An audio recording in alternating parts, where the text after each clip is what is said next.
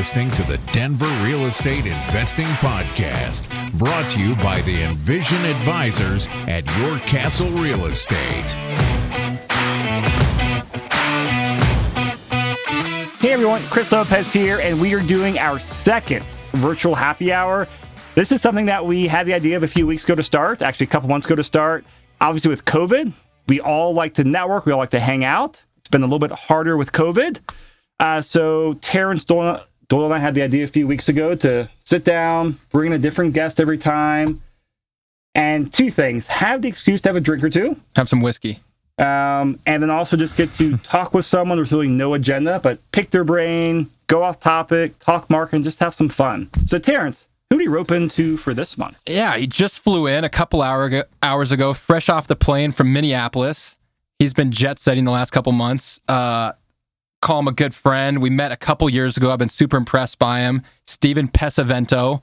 A little background: he has been in the real estate game for a little, a little while. Flipped a couple hundred homes and has been on the BiggerPockets podcast, hosts his own podcast now. One of my favorite real estate podcasts. And I'm not just saying that because you're sitting six feet away from me. but uh, no, genuinely, you have some sure, great, sure, sure. great guests, really thoughtful questions, some awesome content. And uh, yeah, Steven is here in the studio. Steve, what's on your mind today? What are you thinking? What's you, you just got back from Hawaii? You just went through a cleanse and a new. You're going through a new uh, diet. man, life's changing all around us. You know, it's like people's businesses are changing. People are getting divorced. They're breaking up. They're moving. They're selling their house. I, I'm grateful. I sold my house back in July. Sold for twenty five thousand above ask, and frankly, I think I sold for more than I was expecting to sell for. So, you know, real estate's in an interesting place right now, but. You know, I'm excited to be back in Denver. Just finished up a, a short little couple month trip living in Hawaii, back visiting family for a little bit back in Minnesota. But winter's coming, baby, and I got to get out of the Midwest. Got to get back here and uh, set up some roots back here home. Well, before we jump into more, we've got. I Let's got cheers to the notes here. We have- 25,000 over list. Cheers. Cheers. Cheers. Cheers to the Denver real estate market being hot. That's good. So I learned from a previous show I was recording to take a sip, pause for a second or two. Otherwise, I just cough and don't look nearly as cool. Yeah. Take your time. yeah, Take your that's what I'm time. I want you to look cool. because- You want to got the white enjoy it if you're gonna be if you're gonna be drinking good quality whiskey. You want to be you want to enjoy it. You don't want to just take shots of this. So, So not not at happy Enjoy it hour. like out of a fancy plastic cup. yeah, exactly, real exactly. classy. Maybe the next round, you guys are going to want to get some some highball glasses and really step things up. yeah, the, the, the, the more I drink, the less classy I get. It's not worked that way. Um, anyway, so I don't know where do you want to start here, but we just had a very interesting brainstorming session before this. I don't know if you want to start A good there. brain dump. Yeah. I, I, one of the things I'm interested because Steve has more of a national audience and is connecting with operators and really interesting people all around the country is, you know, what do you see? I know we see Denver. Chris and I see the Denver real estate market. What are you seeing around the country? You know, since March and April, you know, we had a pandemic. People were really worried. We have an election coming up. You know, what are the what kinds of trends or things are you seeing out there right now?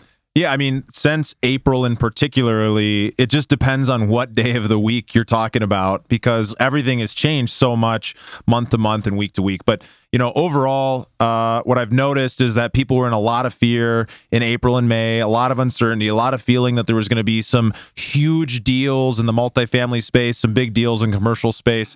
But overall, we really haven't seen uh, big. Um, you know price drops as far as when we're talking about multifamily real estate or specifically you know any kind of investment real estate. Things continue to grow. I think that's in part because low interest rates and uh, we're actually seeing you know fairly typical collections. Right. and it's probably because you know the government put in you know 5.2 trillion dollars including all the liquidity that they've uh, created in the market which you know essentially props up or creates a backstop for investors and therefore the rest of the economy to feel really comfortable. But you know, a lot of the conversation, a lot of the talk is that depending on the asset class and depending on the market, that things are going to continue to be strong. Now, some markets, uh, you know, are in a bad place and will continue to be.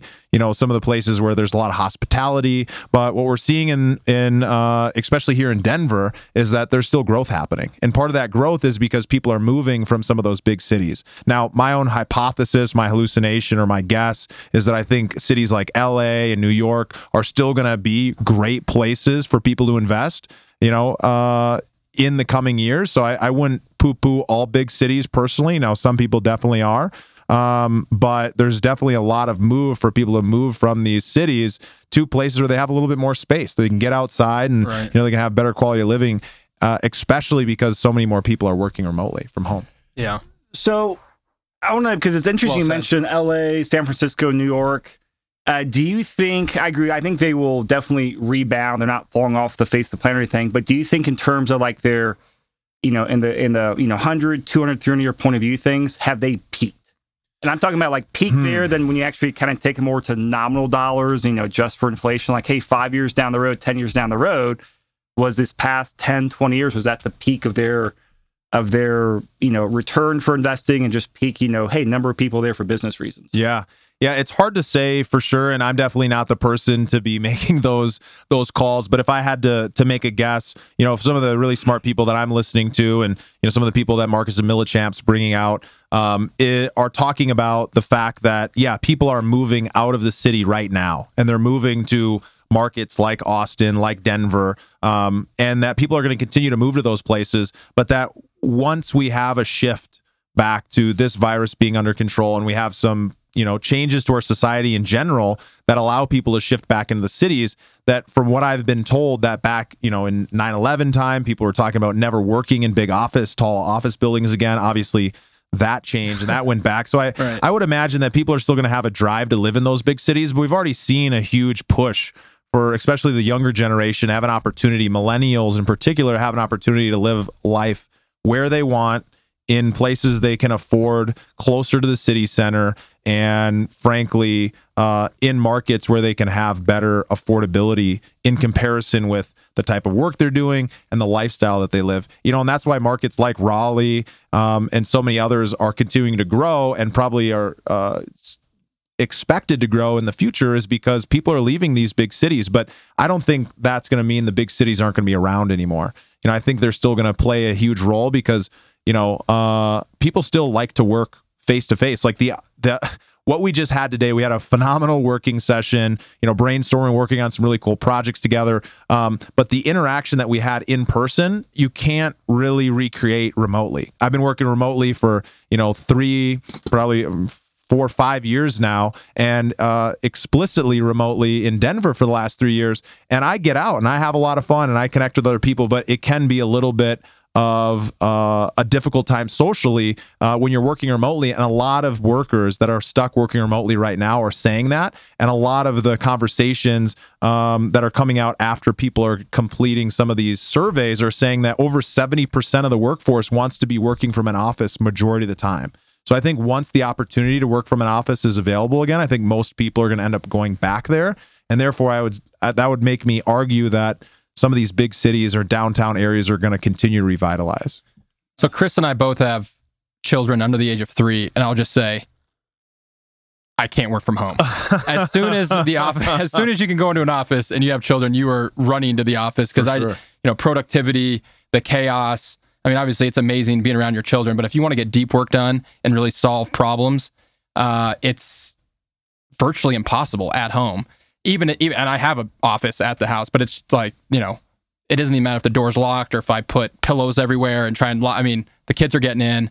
They oh, they're not on the same agenda. Yeah, they don't care the what kind of problem it's a- I'm working it's a on. 20 minute trip Yeah, it's not. Wow. So I I tend to agree. Office may be down right now. It's down a lot in New York, probably down a lot in LA and Seattle, but it's going to be a momentary time. And they just have the infrastructure that they have built there, you know, in those cities for big mm-hmm. companies, big data.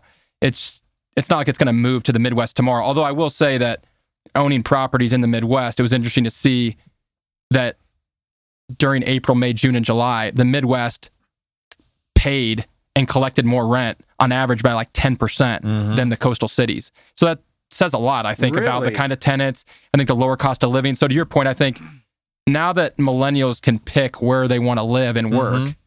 I think they're going to the Midwest. It's a lot more. It's a lot uh, more cost, you know, cost effective, right? You can rent. You know, our average rental there is seven hundred fifty dollars versus in Mhm. Denver, it's probably double that.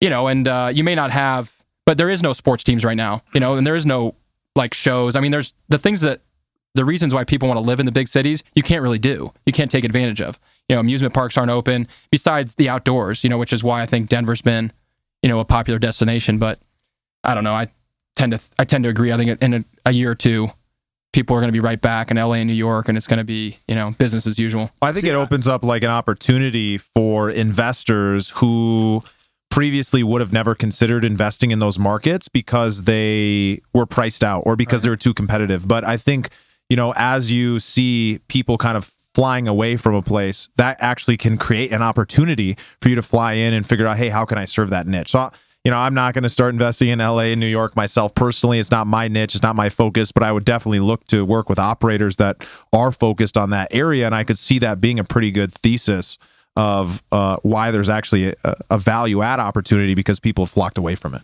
Yeah, that's well said. So I know that. So changing lanes a little bit. So you were in Hawaii for six to eight weeks. I've been seeing. I mean, Hawaii seems like the popular place. You're a real estate investor. You know, I see all these pictures and videos from all these you know, these masterminds and groups in Hawaii. Looks like they're just living the life. So, what was that like? Who are you down there with? And give us the takeaway of being down there. And is that a place you could see yourself spending more time? Yeah, I mean, so uh, Hawaii is amazing. Uh, the the the Cliff Notes version is that I sold the house and I knew that there was an opportunity specifically to go and travel and stay somewhere else. And, you know, I was kind of in this rush of having a bunch of big deals closing, uh, raising capital for those, and uh, wanting, you know, moving out of my house. So I was like, okay, well, now's the perfect time. If I'm going to have to put things in storage, even for a week while moving into the next apartment, why not go somewhere cool? And so we were looking all over the country. But what was cool about Hawaii in particular is, uh, because of the same reason why people won't travel to Hawaii or have not been traveling to Hawaii was exactly the reason why it created an opportunity for us to go there. And it's because they had a 14 day quarantine period, which mm-hmm. means you had to stay on the property uh, or in your hotel for 14 days. And on majority of the islands, it's actually you have to stay in the hotel unless you uh, state while entering that you have an intention to potentially relocate to Hawaii. So, of course, we were intending to relocate there temporarily. Uh, we made that choice that we are going to do that. And as a result, we had actually found a place that was $100,000 a month normally. And this person normally got that every single month, uh, renting out this place on Maui. And we had it negotiated for $8,500 a month. It's a five bedroom mansion with a hot tub and pool right on the ocean. So it was amazing. Three days before the trip, though, the Hawaiian government changed the rules. So what did we do? We didn't cancel the trip. We just essentially had to change what we were doing.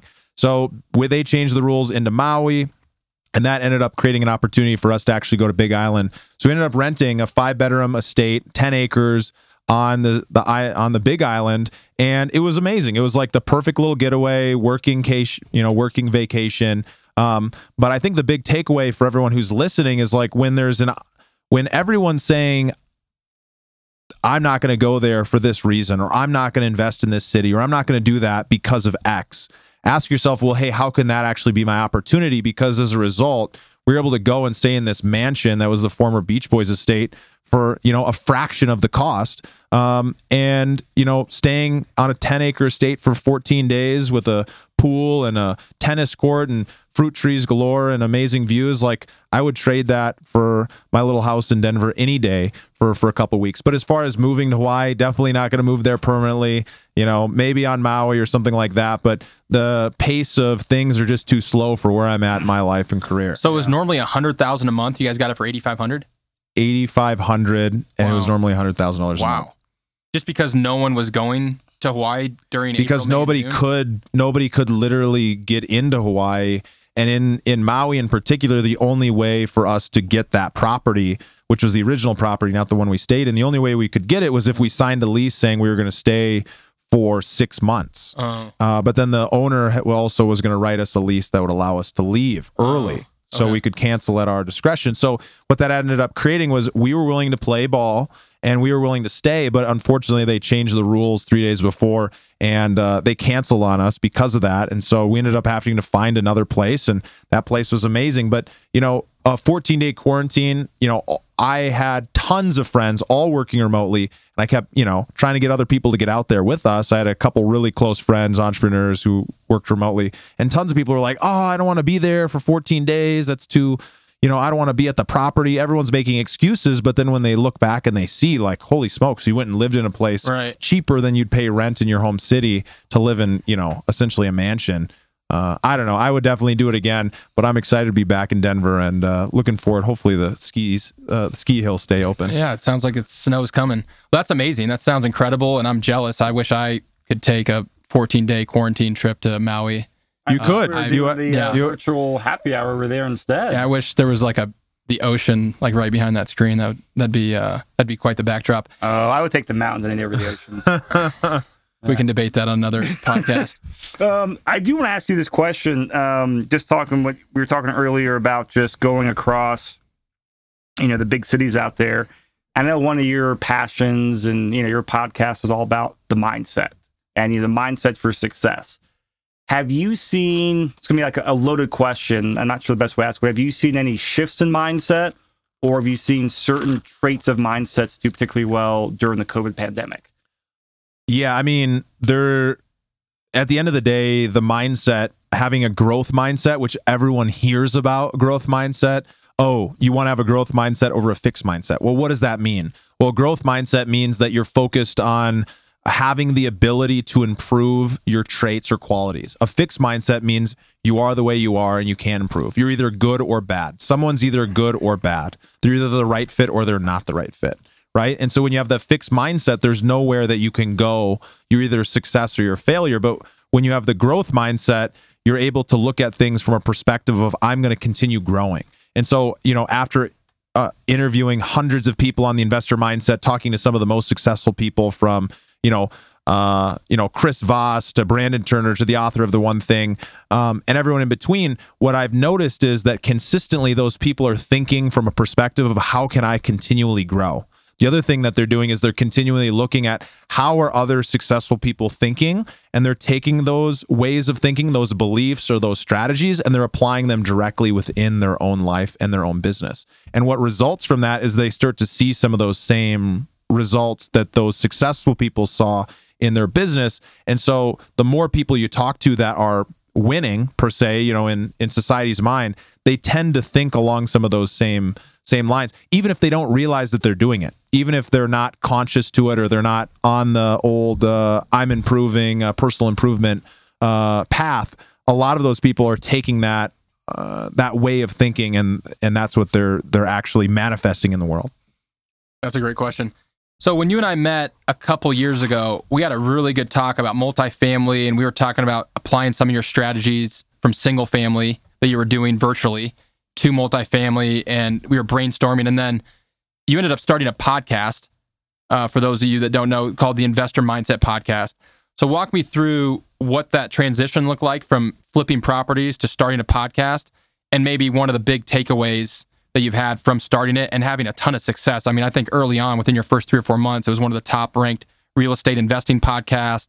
Uh, you've had a bunch of downloads, that hundreds of thousands, and you've been ranked in the top, you know, one of the top real estate podcasts, I think, consistently. So walk me through that transition of wanting to get into multifamily, trying to figure out the best way in. You launched the podcast. There's you were talking today over 700,000 podcasts, and you decide to start one. I mean, to me, that was pretty impressive and something that probably would have intimidated me, but it didn't intimidate you, and you've gone on to have a ton of success. You know, walk me through that. Yeah, so I think for me, what it was was I, you know, just like everyone who's listening, you're you're listening to podcasts and maybe you've had that thought to yourself like hey i would love to be able to do that. I'd love to be able to be on the other side interviewing connecting asking questions to all these people that i look up to. And i had wanted to do it but i had that limiting belief. I had this belief that kept telling me oh i don't have enough skill. I don't have enough background. I don't have enough credibility. I can't do that. And if you know the only regret that i have is that i didn't start earlier. And that's a that's in from real estate. That's from the podcast perspective. That's usually a consistent theme that people say um, when they look back and and and recommend doing something. But what podcasting did for me was it gave me an ability not only to do something that i'm really good at communicating and interacting and asking questions because i have a genuine curiosity but to to be able to publicly speak and build credibility um, out in this community, both from a passive investor perspective, bringing people in who have the opportunity to invest with me and Vonfinch Capital and the type of deals that we do and the type of deals we put together, but also from the active investor, people who want to follow in the same footsteps.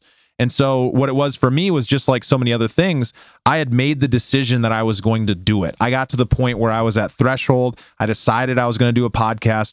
I committed to doing it. And then I went and found other people who were succeeding at it. And funny thing, after I talked to some of those people, I realized that they're just normal people like you and me. Now, some of them are succeeding at a crazy high level, and some of them are doing some really incredible things. But by talking to them, I realized like, oh wow, if they can do it, I can do it. And it's a common theme you'll hear if you listen to the podcast or if you heard me speak before, because I've had that moment a few times. It's usually the moment that people end up taking action and doing, you know, doing the things they want to go after.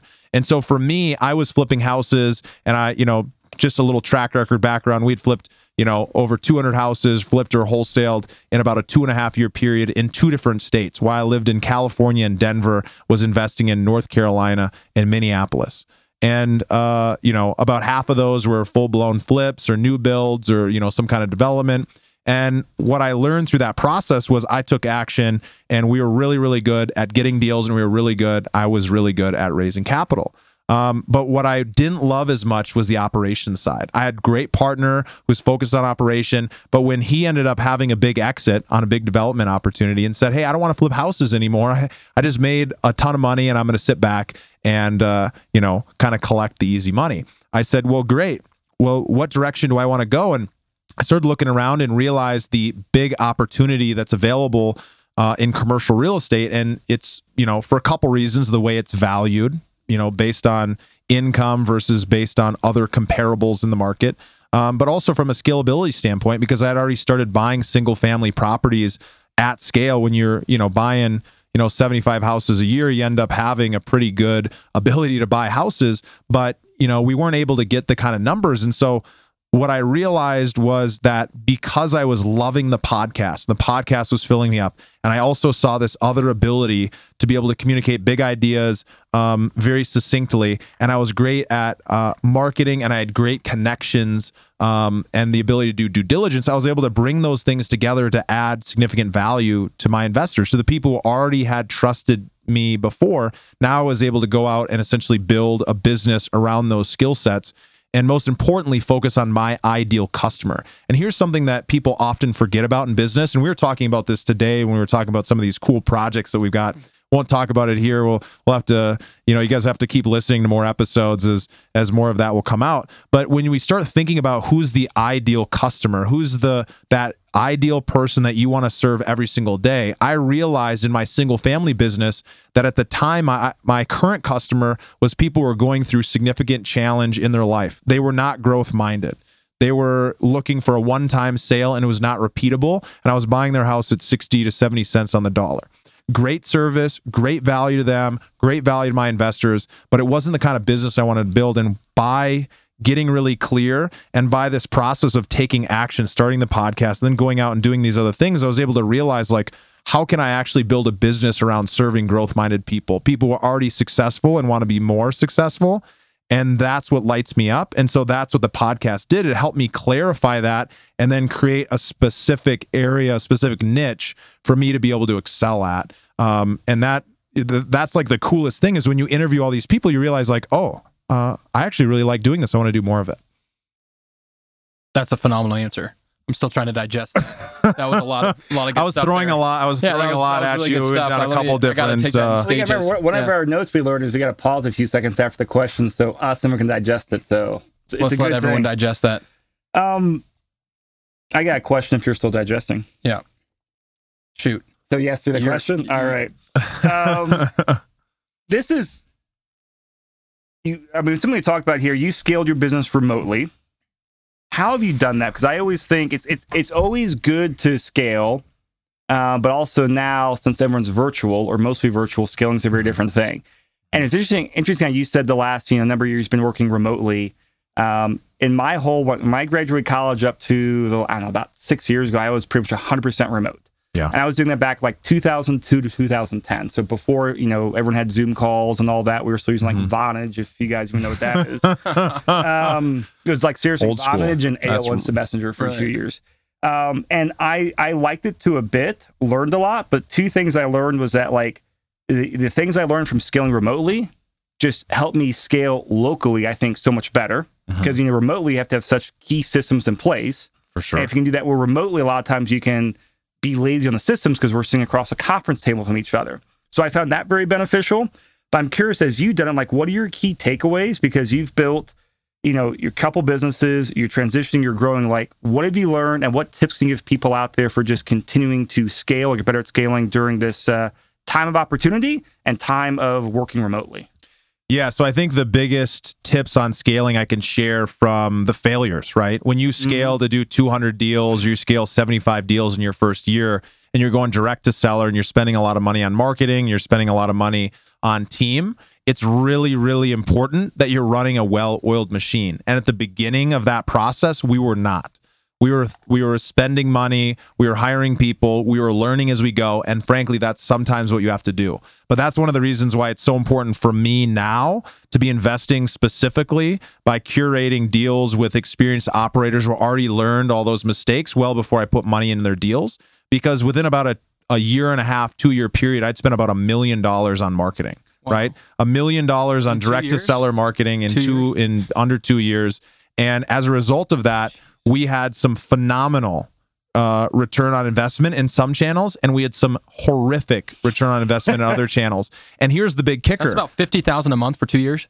yeah, yeah, yeah. Uh, it was more than that in some months because we scaled up, but Wow. uh, huge. Uh, and as a result of that, what we learned, uh, what I learned was just how important it is to be tracking those numbers every single day. And if you're not good at it, then you better make sure that you've got someone on your team who's really, really good at parsing through that data and is making some of those decisions on their own to cut marketing uh, spend in certain areas. Like, here's a perfect example pay per click for a long time was producing, you know, for $3,000 spent, we'd make 15 to 20 grand. So it was a pretty great ROI.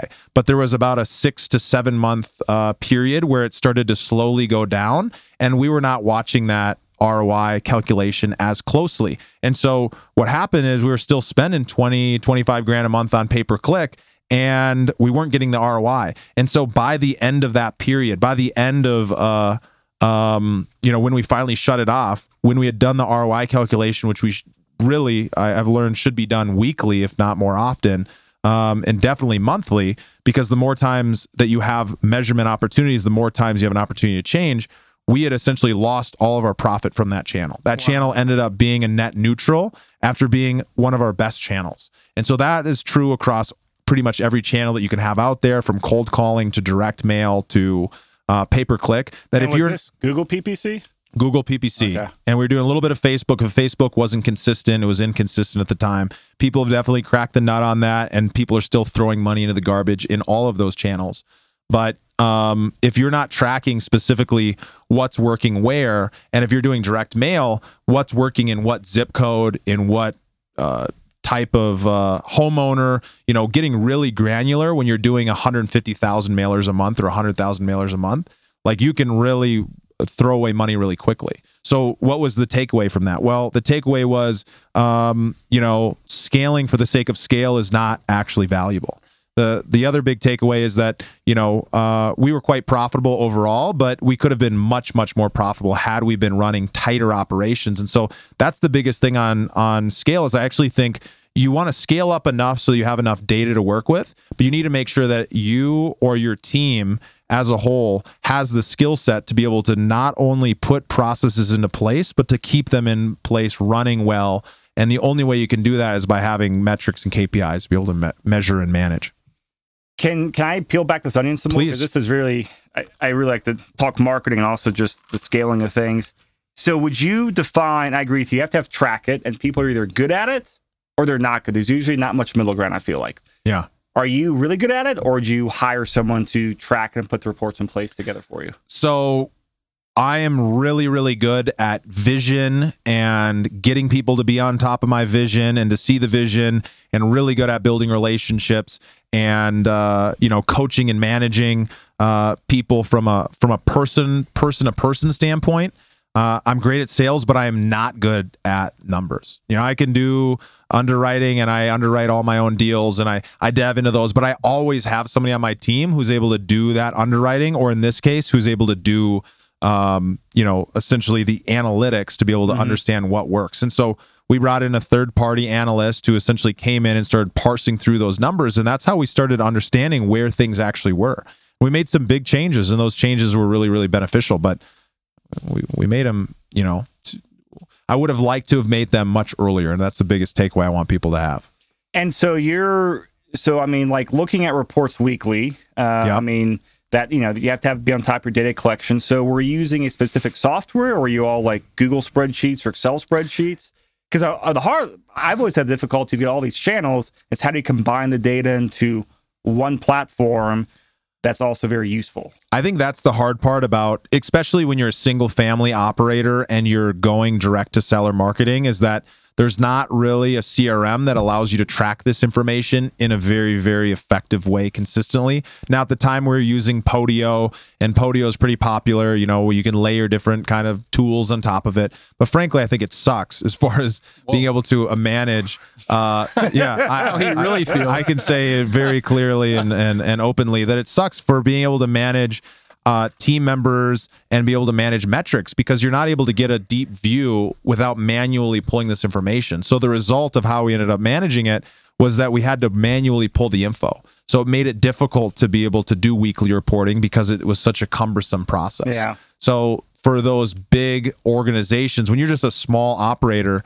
um, you it makes it not it makes it cost prohibitive to manage it weekly, but you've got to put it pieces in place from the very beginning to be able to manage well what is working and what's not. And now with you with your current business, have you fully transitioned out to single family flipping? Yeah, we don't we don't do any flips. We haven't done flips. We haven't done a flip. We sold our last one earlier this year. Uh, we still do a wholesale property here and there because we still have some stuff coming in, but we've fully transitioned over. Okay. So now, if you're a new business, what? How often are reviewing the analytics and all that? Is that are you on that weekly now, or what's your? what yeah, so we're we still need to be definitely doing it more often because I learned from that mistake. But the the deal is right now we're doing monthly uh, reviews on those uh, on the numbers. But what's interesting about our business as we're growing into this space is that the the channels that we're working from are not as cost they You're not we're, we're not spending 50,000 a month. 50 60 grand a month on marketing most of it's earned marketing so i'm able to tell well what's working and, and where is it working what's define earned marketing? earned marketing is where you're putting out a podcast or you're putting out social media or you're working uh, a network or your or your network specifically versus i would call paid marketing like i'm gonna do pay per click ads or i'm gonna do facebook ads or i'm gonna do direct mail or or different things like that So how do you track the metrics on the podcast? I mean, because those are Yeah. from everything I've done, podcasting metrics are about the worst in the world by like tenfold compared to Google, Facebook, Yeah. YouTube, anything else out there. It's about the worst thing in the world. How are you tracking, especially since you're so relationship focused? yeah You can't say, hey, one podcast leads to one motivated Yep. seller lead. Yep. Yeah, so I don't have a good we we haven't cracked that nut specifically, but we're we're definitely getting closer to it. Okay. But the way that we do that now is that we track the overall downloads and listen rate on on on a episode or on a podcast and then we look at what the calls to action are that are happening within that podcast or that you know the different calls to action that we have and a call to action for those non-marketing people is where I say hey if you want this thing for free or you want this thing that's paid go do this action or go do this thing. So an example of that is we have this 52 page passive investing guide. It's you know super detailed super in depth in depth. And for the people who are interested in passive investing and are looking at investing in syndications and they're looking at figuring out how they can grow their wealth, whether they're working a W 2 or they're making a ton of money in their business, they'll go to theinvestormindset.com slash passive. They'll put their information in, and then I'll be able to tell, okay, well, I can see that a lead came in from that source. Now, the thing that we're missing is we're not being able to tell exactly where w- whether that lead came from this episode or that episode next or whether or not it came from um you know me mentioning it on this podcast which i highly encourage you to go check that out theinvestormindset.com slash passive. If you're interested in passive investing great seven day email series that we do kind of teaching and training on some of that stuff. Um, so we're not able to track that but one way that you can track that we've considered but it's one of those things where it takes more work than it's worth for the level that we're at um, is that you can use different links in different places. You can put Bitly links, and you can track through what the click through rate is on these different things. Now, for me, what's most important, if I was going to call metrics that matter to me, you know, overall listens or reach, you know, across different platforms from Facebook to YouTube to the podcast to LinkedIn, overall reach across all those, and then breaking that down and how many people subscribe to the investor mindset uh, newsletter list, how many people opt in specifically for passive investing, how many people opt in specifically for real estate entrepreneurship coaching or multifamily entrepreneurship coaching with a, a partnership that that we have. So I'd be looking th- as we work down the funnel, and a funnel is just a way of looking at how people come from having no idea who you are down to taking a specific action within your business each of those gets smaller and smaller and if we're able to track as we go down that path we're able to see okay you know i'm getting these many listens and that's turning into these leads now i would love to get more specific but unfortunately uh, it, the juice isn't worth the squeeze until we step up our game to being on a much higher level. And like I said, you know, being a top 200 investing podcast, um, you it's still not at the level where it makes sense to get that granular. At least it hasn't for us yet. And that I think that's an important point. Is there's the there's always better, and then there's also the good enough. Because extra track, it's like cool. I can spend extra twenty hour and twenty man hours a week doing this to what optimize an extra fifty bucks a month, hundred dollars a month, or thousand dollars a month. Not worth it. for sure. So we've got about 10 minutes left on here before we have to wrap up. Um, I could talk marketing until everyone else went to sleep with you, Steven. So, Terrence, you, you probably got some more real estate questions. I've over here. digested his previous Did- answer. are you- to- are you back digested. I'm back in the game. I'm back in the game. we'll have to come back to marketing. we'll- we'll have a special episode, me and I Chris say, on like, I feel marketing. like I'm getting a master's in education here on marketing, just seeing two marketing gurus go back and forth. So it's fascinating stuff. I hope that people that are into marketing can go back and watch this because you guys are both two of the best.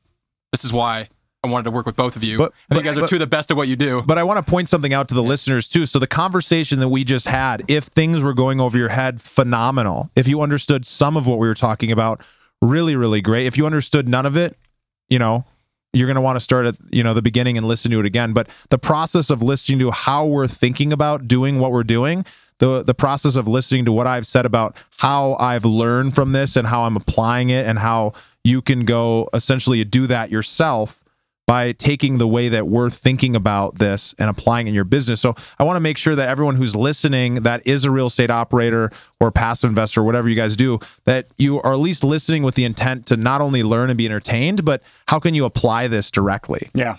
No, 100%. Actually, I, can I, I want one follow up question on here, just because, like, you know, you've grown your business very differently. A lot of it just through, you know, you're you're an amazing networker, Terrence.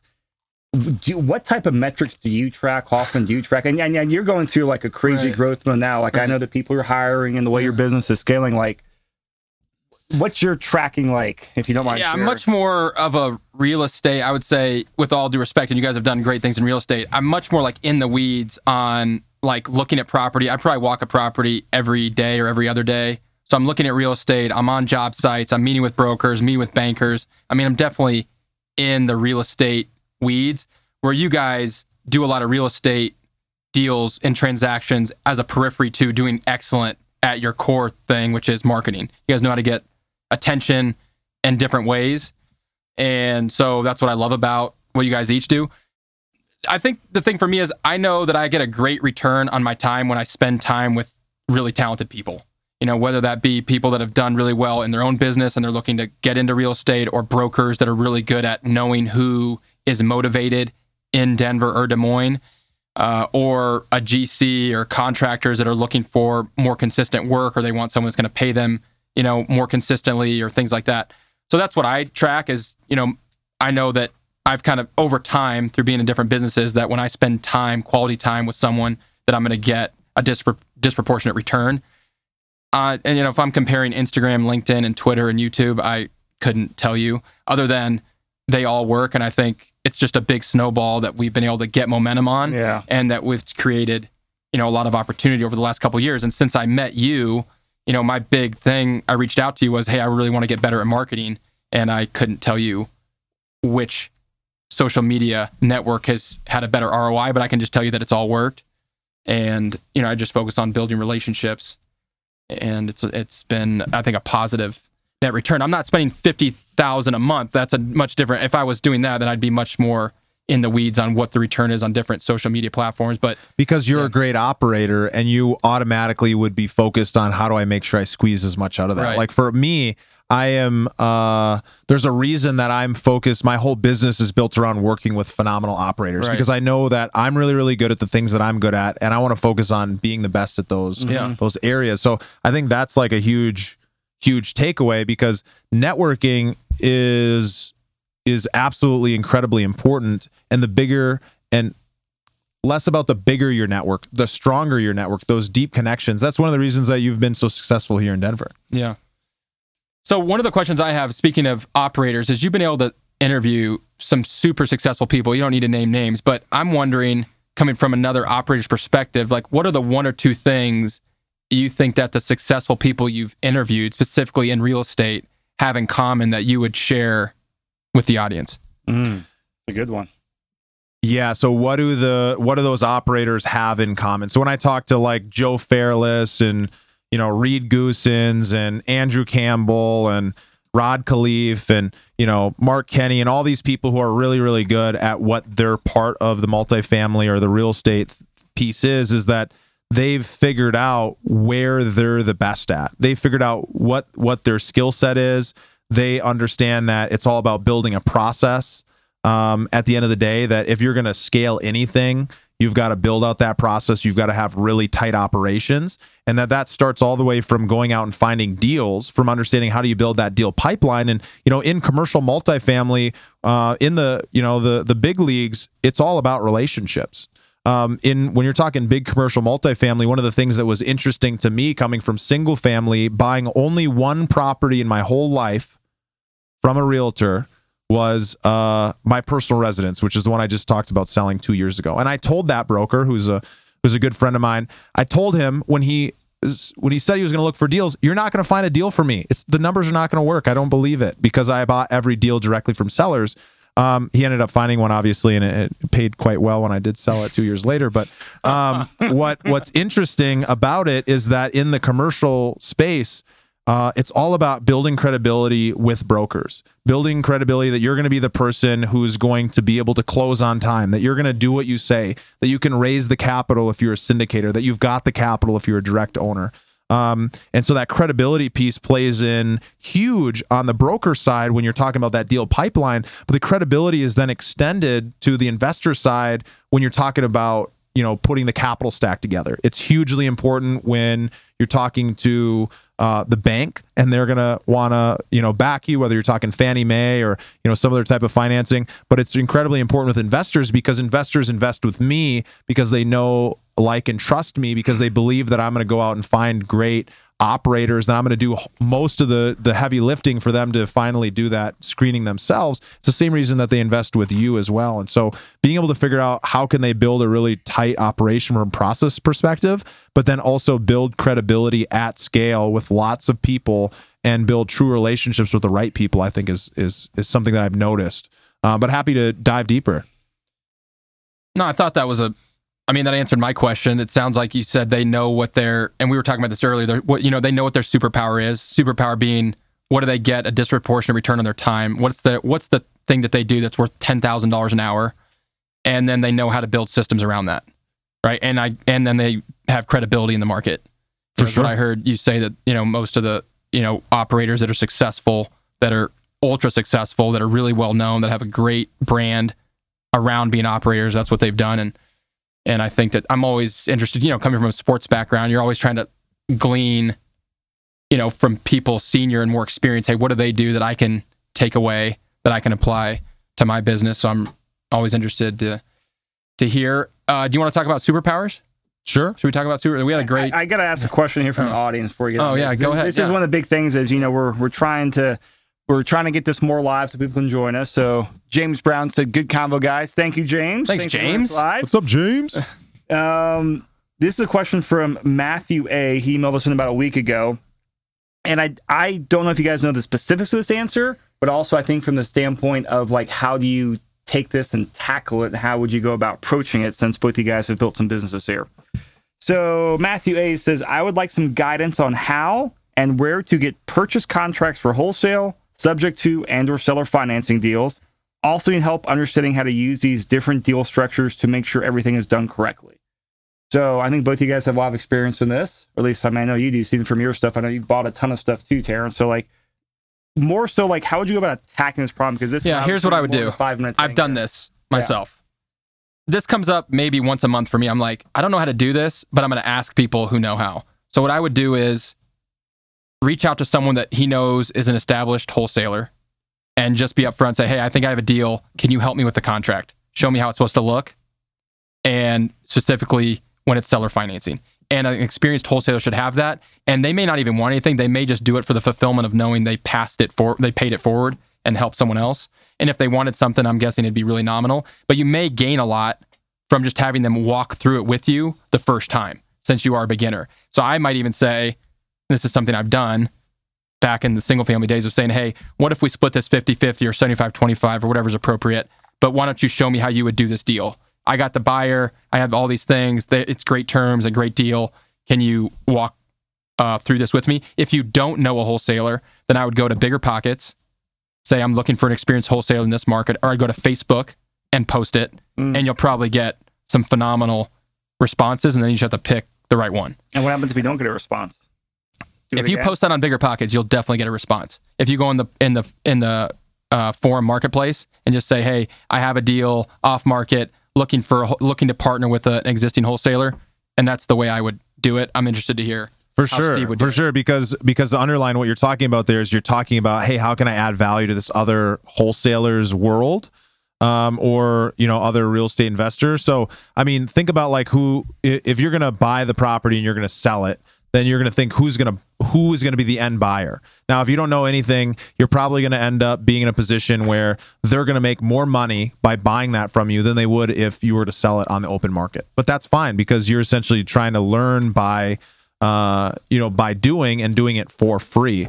Um, if if you were looking for specific advice about you know the step by step process, how to do that, then uh, you know I couldn't see a better way other than getting a coach. Because the difference between getting a coach or a mentor is you can go and get free advice, and it's definitely the way that I built my career. But one of the things that's really nice about having direct mentorship, somebody, if this is the business that you're going to build and this is what you're focused on, then it might make sense for you to invest in somebody who's already done it. Um, at, from a mentorship perspective, that's the difference. A mentor, somebody who's already done it and is doing it. A coach is somebody who understands how to do it and most importantly understands how that you they can get you to take the action to do the thing that you want to do. Coaches don't necessarily have to be the best. You think the difference between you know LeBron James and his coach. It's a big difference. Um, they couldn't switch roles. It wouldn't be very good for them to switch roles, but they're very very good at what they do. Um, but when you're in that position, uh, you can you you focus on hey how can i get really clear because you know essentially what you're going to do with that seller in this situation is you're going to ask them questions about what do they really want what's valuable to them and you're going to put it in terms that is going to be valuable to them on the backside if you're going to try to get a seller finance deal together someone's not going to do a seller finance deal just because you come in and say hey, I actually want to buy the property and I want to buy it seller finance. They don't even know what that is, but if you put it into terms that's beneficial for them, hey, I want to buy the property and I actually want to pay more than than I normally would pay for the property. I'd actually like to be able to write you a check for about twenty thousand dollars more. But you know, instead of paying the you know the normal one fifty that I could have pay, I can pay one seventy. But you know, actually as a bonus of it, you're not going to have to pay taxes on it right away, all at once. And uh, it's called a deferred sale. So, you know, as a result of that, I'm you, you're going to get payments every single month, just the same as if you were renting it, but you don't have to deal with any of the the headache or if the market shifts. You know, you're in a good position because I'm the one who's responsible for doing everything, and I'm the one who's going to be paying you. So, you know, it's a really simple process. I can actually pay you more, but if you want to go the other route, I can definitely, you know, write you a check today or tomorrow for you know 150,000 and as a result of that the people have the option to go that route. And you open up the their mind because they are thinking about it from the perspective of what's benefit what what's beneficial to them That was phrased super well. I was about. To I say, hope hey, that whoever is listening that wants to get into wholesale and rewinds that because that was phrased. I like. I want to sell my house for 170 to Steve right now, and I'll do a seller financing. I'll take the deal. yeah But I, and to, I, I think that's so good because so many people they forget about like they don't they don't practice before they go play. Right. Whether you, Mm. know where I, I know we've all played sports here, you know, you don't go up to you don't bring your A game with zero practice. You know, you're not going to practice at level zero and play better. At best, I think you can play as best as you practice. And obviously, you have practiced that, which means you probably wrote out a script. You probably record yourself with your iPhone and watched yourself and listened to yourself. Like that's what I've done over the years too. Like you, they came across so naturally. Mhm. But I'm guessing you have said that before two minutes ago, right? I've said- maybe like a I- couple thousand times. I haven't said it for probably, you know, 10 months. Maybe maybe thing, even longer. So good. But the deal is because I practiced it so many times, because I wrote the script out, I practiced the script in front of the mirror. And it's what I tell all my clients. I have a few clients that I work with on the same stuff because of what I've been able to scale, kind of pointing them in the right direction. But, you know, uh, for example, I was talking to one of my clients and he was like, "Yeah, I'm having this challenge right now where I'm I'm getting really caught up when I'm talking to sellers in person. I'm not confident. I feel like I need to be able to address some of the problems that they're dealing with you know, better and they're coming up with these objections and I don't know how to handle it. It's like, what was the objective? The objection. Okay, well, what can you do? What can you write down specifically that would be a response to that objection that you feel comfortable saying? And if every single time you're having that interaction, you are able to go and and go back to that practice response, it starts to come out really, really smoothly. And so the way that you really want it to be if you're going to be a you know a wholesaler or a real estate developer or investor anyone who's doing sales or interacting in that way you want to be able to speak smoothly as if you've said it a million times because it's going to come out confident. And so you don't want to be going in there trying to shoot from the hip the first time you ever shot a three throw. You don't want it to be in the big game. You want it to be you know, in practice for months and months and months before you actually get out there. And that doesn't mean you're not playing in real games and practicing this stuff in the field, but you've got to put in the time. You can't just expect to show up. And that goes back to, I think we were talking about the growth mindset earlier, is that if you have the mindset of, I can get better and therefore I'm going to practice every day and I'm going to get better, you're, you're going to have a better chance of succeeding than I'm not good today and therefore I'm a failure and I'm not going to be good at this you can't you can't move past a fixed mindset when it comes to these kind of things you have to be going at it from this perspective of i can be better and therefore i will that was great. I I don't would- think we need to follow that up with anything. I think that was phenomenal, and that's a great way to uh, wrap up our second happy hour. Yeah, That was incredible. But you know, but one thing, uh, you know, again, I, I Chris I isn't like the done yet. He happy wants to keep going. No, he wants to keep drinking. well, yes to that. yeah Um, keep no, it going But I like this because I always like. I always like to learn from others, like Right. ask questions, and I'm like, you know, something like I know. Then you're like, oh, I always do call to actions. Like, you know, damn it, yeah, you're always supposed to do that. So Terrence, we gotta get a call to action off our virtual happy hour show. well so here's a call to action for everyone who's listening if you liked what we talked about here we talk about this stuff twice a week on the investor mindset which you can find on every podcasting app or you can go to the investormindset.com and we've got a great uh free training series you can sign up right on the website that's the investormindset.com uh, or the investormindset.com slash listen if you just want to listen to it on whatever your favorite podcasting app is so what's yours Uh, mine is a totally different direction and less than that. I'm kind of curious what uh, what drinks we should drink in the next episode. That was my call to action. Yours is a much better for business. Mine's a more fun here. So, Steve's on a health kick, so he's I know. so uh, yeah, we can bring a different drink. I'm with you on that. No problem. That's easy. The call to action for me, I actually have a couple tough conversations coming up with uh, some people at the end of the month that are, uh, you know, I'm actually flying to Des Moines on Thursday. Have to have some tough conversations there. So I'm going to write out what I think an appropriate response is and practice that, having those difficult conversations. Yeah. So I think that that's really good feedback and something I've never done, but I like that. So I'm going to pick that up. So my real call to action, uh, besides if you guys got good good whiskeys you like, let me and Terrence know. But the real call to action is this is our second happy hour we've been doing. We want to gain some good traction, or hopefully, uh, you know, live on social. Terrence's Instagram, my Facebook page. So if you guys can join us for future episodes live, even if you're even if you're on here for a few minutes, if you got questions, email us in beforehand. We do actually want to build into some type of you know some type of virtual happy hour with some continuity since a lot of meetups um, and get-togethers are just frozen right now and i think they will be like that for many many months to come unfortunately. So we do want to build some virtual traction here so please give us comments give us feedback join us live and send us some questions. Anyways terrence thank you. Stephen thank you. It's always great to catch up with you. That was thanks awesome, guys. It was super fun. That was great.